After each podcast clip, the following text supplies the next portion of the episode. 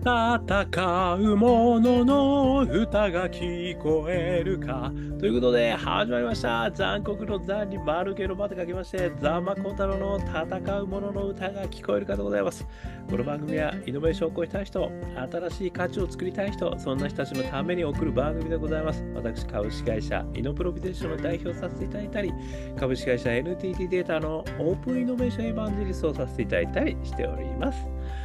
さてさて、本日はですね、2023年4月17日ということでございます。えー、今日東京はですね、とても晴れたり、えー、ちょっとね、雨になったりという不思議な天気でございましたけれども、晴れてね、えー、気持ちいい日が続いてくれればいいですね。えということでですね、今日は、えまたある本からですね、私非常にあの大事な示唆をいただいたので、えー、それについて、イノベーションフレーバーを振りかけて話してみたいと思うんですが、その本はなんと、失敗100選、ね、失敗100の選定ということですね。失敗100選という本がありまして、これがですね、41の原因から未来の失敗を予測する、えー、東京大学大学院教授、えー、博士ですね、中尾正幸さんですかね、えー、森北出版株式会社。こちらからですね、2005年11月2日に出た本ということで、もうかなり名著ということでですね、古典的なもので、これの続編も続編もあの出てるんですけれども、とにかくですね、この本のすごいのはですね、失敗の数がすごいこう調べてはいるんですけど、それだけではなくてですね、それをこう抽象化して、上位概念に持っていっていくつかのパターンに分類してるんですよね。でそのパターンに分類するやり方そしてさらにそこからですねあのそのパターンパターンに分類された事例というのがもう山のようにあるんですよ。でこれねさっきお話しした41の原因って書いてるんですよ。だこれ41のパターンに大体修練されるってことをですねこの中尾先生は言われていてでその中でのどんな事例があるか。もうこの中の事例はですねあの例のワールドトレードセンターがねこうテロで崩壊してった。あれの崩壊がなぜ起こったのかみたいな事例からですねあの非常に有名なあのいろんな事例をこうその要素を上位概念で抽出していただいて、まあ、まさに抽象化ですね。抽象化と具体化この往復運動をですねすることによって累計していただいているのでめちゃくちゃ頭に入ってくるんですよ。そうか、そういう失敗あるのか。確かにその失敗だったら、私がやってるこの失敗自体もあれだな、みたいなことをね、考えることが、そういう意味ですごく素晴らしい本なんですけれども、あの中身はね、ぜひ見ていただきたいと思うんですが、私が今日話したいのは、まあ、それも素晴らしいという話もあるんですけど、その中の一文がですね、私にはですね、またもう、あのものすごいヒットしまして、で、これをちょっとご紹介させていただきながら、あの私の解釈をですね、ちょっとお話してみたいと思うんですが、その言葉、えー、何かというとですね、えー、使命感が醸成されないと失敗を防ぐ気にもなれない。さらにですね、こんな一文もあるんです。使命感は明日の安心感から生まれる。この2文がですね、私はもうビュビューンとこう私の胸の中に刺さりましてですね、なるほどと。確かにこういう類型をしてみんなでこう共有化して議論してやっていくことがすごく大事なんだけど最終的にはその人の中に使命感がなければいけない使命感を醸成しなければいけないってことを言ってるんですよね。そして、さらにその使命感をじゃあどうやったら醸成できるんだっていうと、明日の安心感を与えることが、その使命感を醸成するって言ってるんですよ。これめちゃくちゃ私も感動いたしましてですね、なるほどと。あの、ある意味ですね、その、失敗をね、防ぐっていうことって なんかギチギチに管理するっていうイメージあるんですよ、私は。または、そのなんかすごい厳しいあのおじさんがいてね、もうしこたま怒られるからやばいぞっつって、あの、やばいお前そんなことやったらどうすんだよって怒られるぞっつって、みんなこう、恐怖の中でこう、あの頑張るみたいな、そんなイメージがあるんですよね。なんかその、まあ私も実はその、昔の会社ではね、システムインテグレーターをさせていただいてたんですけど、あの、絶対に落ちてはいけないというね、サービスってありますよね。あの、まあ代表的なのは、まあそういう意味じゃ医療とかね、あの、やっぱり命に関わるサービスですとか、まあ建築物とかもね、そういう意味ではそうでしょうし、まあシステムに関してもですね、お金のやり取りとか、こういったところはもう絶対に落ちてはいけない、失敗してはいけないという中で日々みんな戦ってるんですよね。で、まあとはいえね、絶対ってことは絶対にないっていうのが。あの実世界の中のねあのパラドックスではあるんですけど、まあ、この中にその失敗100点の中にその絶対はないということが非常にこう勉強できるということで書いてるんですけどなんかねやっぱりそういう厳しいそのある意味ヒエラルキーの中で厳しい統制の中からその失敗をこう潰していくっていうことがねやっぱりあの私の中ではまあ当たり前バイアスとしてですねあったんですけどこの中尾先生のねこの一言はそのバイアスを見事に覆してくれたなと思ったんですよね。つまりギチギチにやってもダメだと。その人の中に使命感を醸成させないと失敗を防ぐ気にならないっていうんですよね。結局言われたからやる、ね、それではやっぱり結局失敗は根本的には防げない。まあ、要はその人が実際にこう動くから、ね、人間がやっぱり動かないといけない部分がありますから、どうしてもね。その人自身のその、ある意味使命感、こういったところをですね、調整しないとダメだ。で、その使命感調整するのが安心。明日の安心なんだっていうところがね、ちょっと泣けてきたなって感じですよね。あの、厳しいね、あの、こうヒエラルキーの中で働いてるとですね、明日の安心というのはもうはじ、はっきり言ってあの、今日の恐怖、ね、それに打ち勝つこと、それしか考えてないみたいなね、ことがあるんですよね。だから明日の安心か、素敵な世界だなと思ったということでございます。でですね、じゃあその安心感ってどうやってね、あのーまれるのかなっていうところをね、私3つ、ちょっと今日はね、あの勝手にですよ、私が勝手に解釈、えー、感想として3つ思いました。1つはね、組織としての安心感ですね。まあ、これはいろいろあると思いますけれども、やっぱりこう、中長期的にね、あのー、信用してくれてる、まあ、もしくはね、自分をこう認めてくれている、もしくは自分をきちっとこう、あの中長期的にあの、まあ、雇っていただけるっていうんですかね、まあ、そういったあの安心感の中でだから僕はこの組織の中でねこういった使命を持ってやらやらせていただいてるんだからやるんだと。いうこれ一つありますよね組織、まあ、私も会社生活長かったですけれどもやっぱり会社のためとかねなんかねやっぱ会社のブランドを傷つけてはいけないっていうことで本気で考えてましたからね、まあ、それが良かったかどうかは分かりません。ね、あのでもやっぱりそう自分のやっぱ会社のね、まあ、ある意味中長期的に雇っていただいているというね、組織としての関係があるから、そこに報いなきゃいけないなっていう思いは、これ出てきますよね。ということで、あの一つね、やっぱり組織としての安心感っていうのはね、一つ、こう中長期的にその人への信頼関係を組むっていうことは一つあるのかな。これ一つ目ですよね。それから二つ目、仲間としての安心感ですね。これは、あのまあ、ある意味仲間っていうのはね、家族だったり、あの同僚だったり、えー、サークルの仲間だったり、まあね、えー、いろいろあるとは思うんですけども、まあ、そういった仲間からのですね、この信頼感による安心感を得られるっていうのも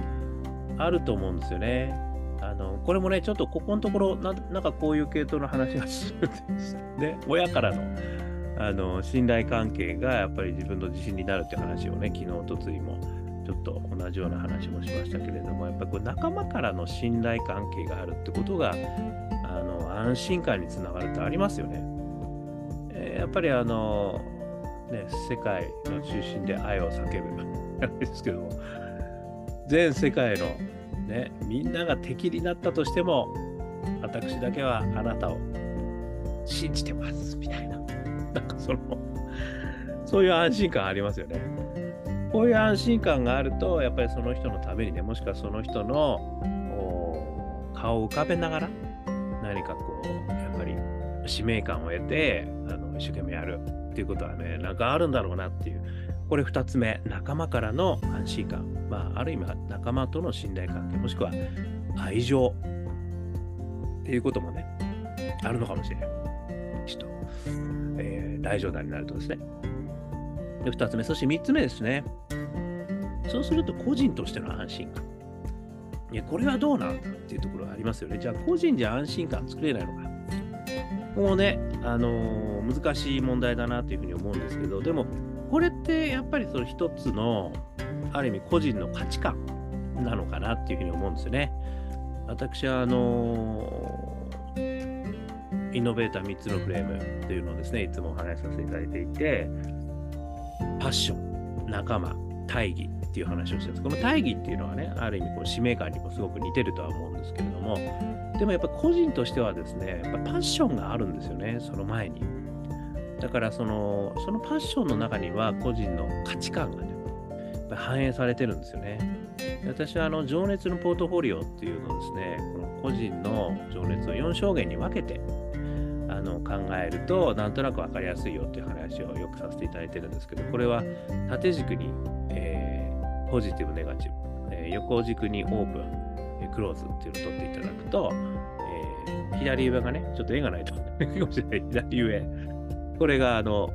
大好きパッションって私言ってるんですけど、やっぱり自分大好きなこと、これに対してはですね、めちゃくちゃ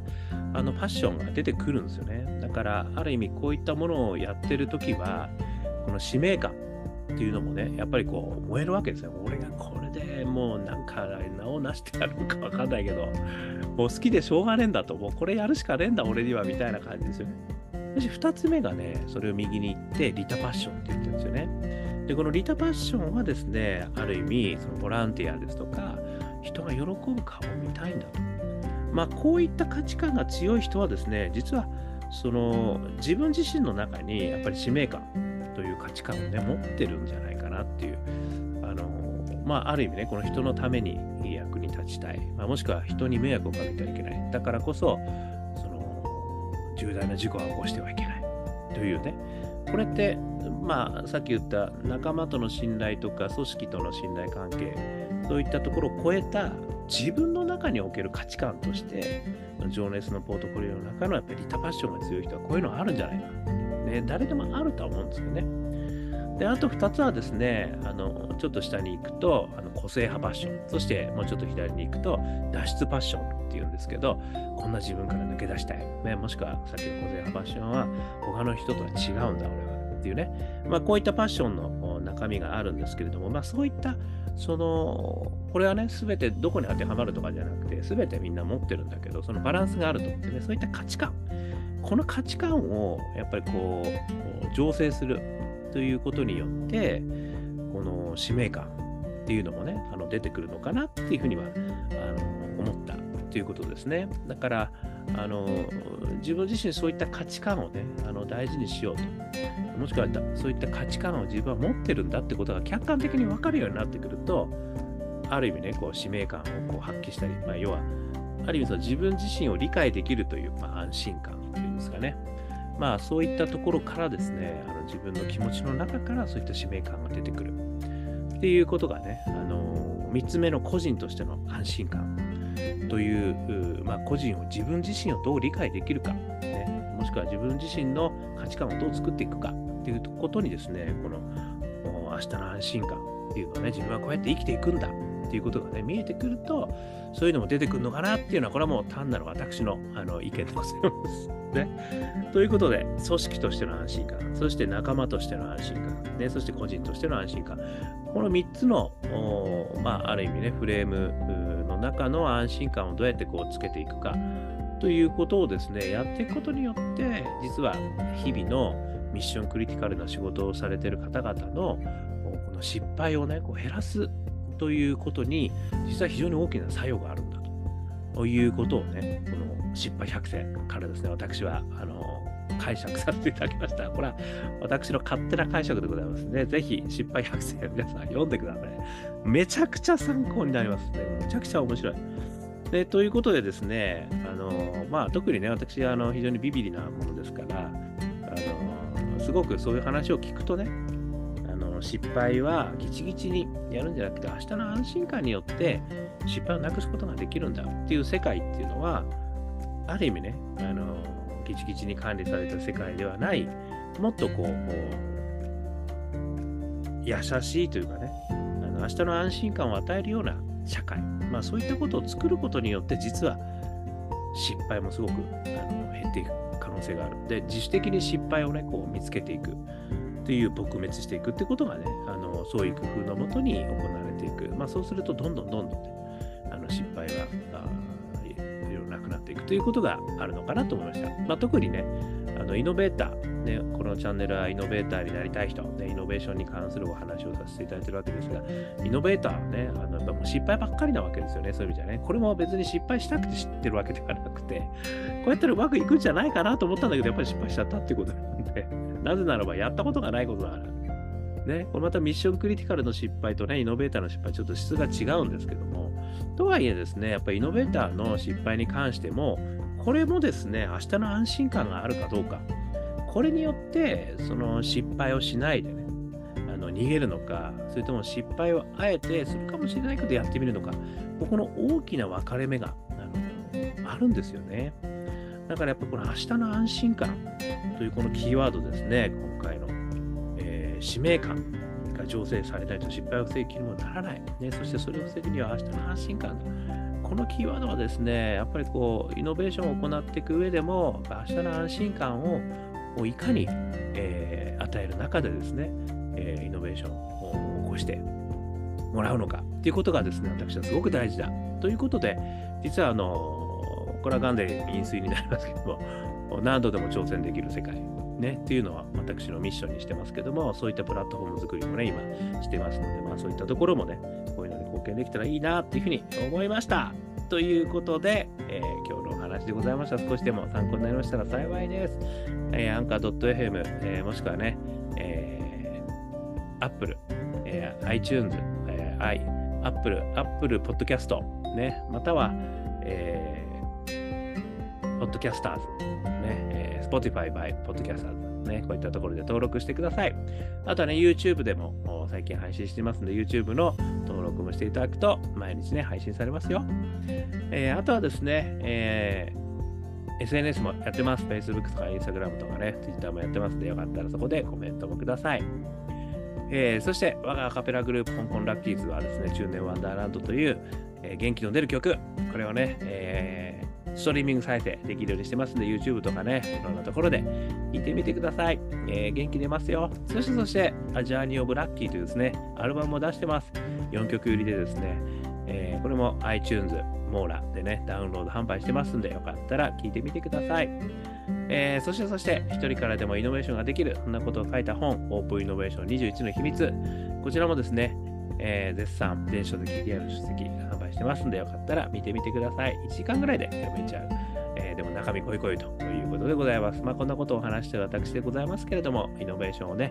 えー、推進するお手伝いをさせていただきますので、もしイノベーション関係で、え何かね、お困りのことがありましたら、え講演とかワークショップとかワーキングとかいろいろやりますので、えお問い合わせくださいませ。えそして最後にね、え今回のテーマにもなりましたけれども、何度も挑戦できる世界をということで、企業家の皆様とかね、え新しいイノベーションやりたい人、そういった人たちがですね、できるだけ安心安全なプラットフォーム上で何回も挑戦できる、そんなことを目指した活動もしてますので、何か企業、もしくはイノベーションにね、興味のある方、学生の方、え大学生の方、え社会人の方、えー、誰でも OK でございます。ね、お問い合わせくださいませ。ということで、今日も聞いていただきましてどうもありがとうございました。それでは皆様、頑張りましょう。また明日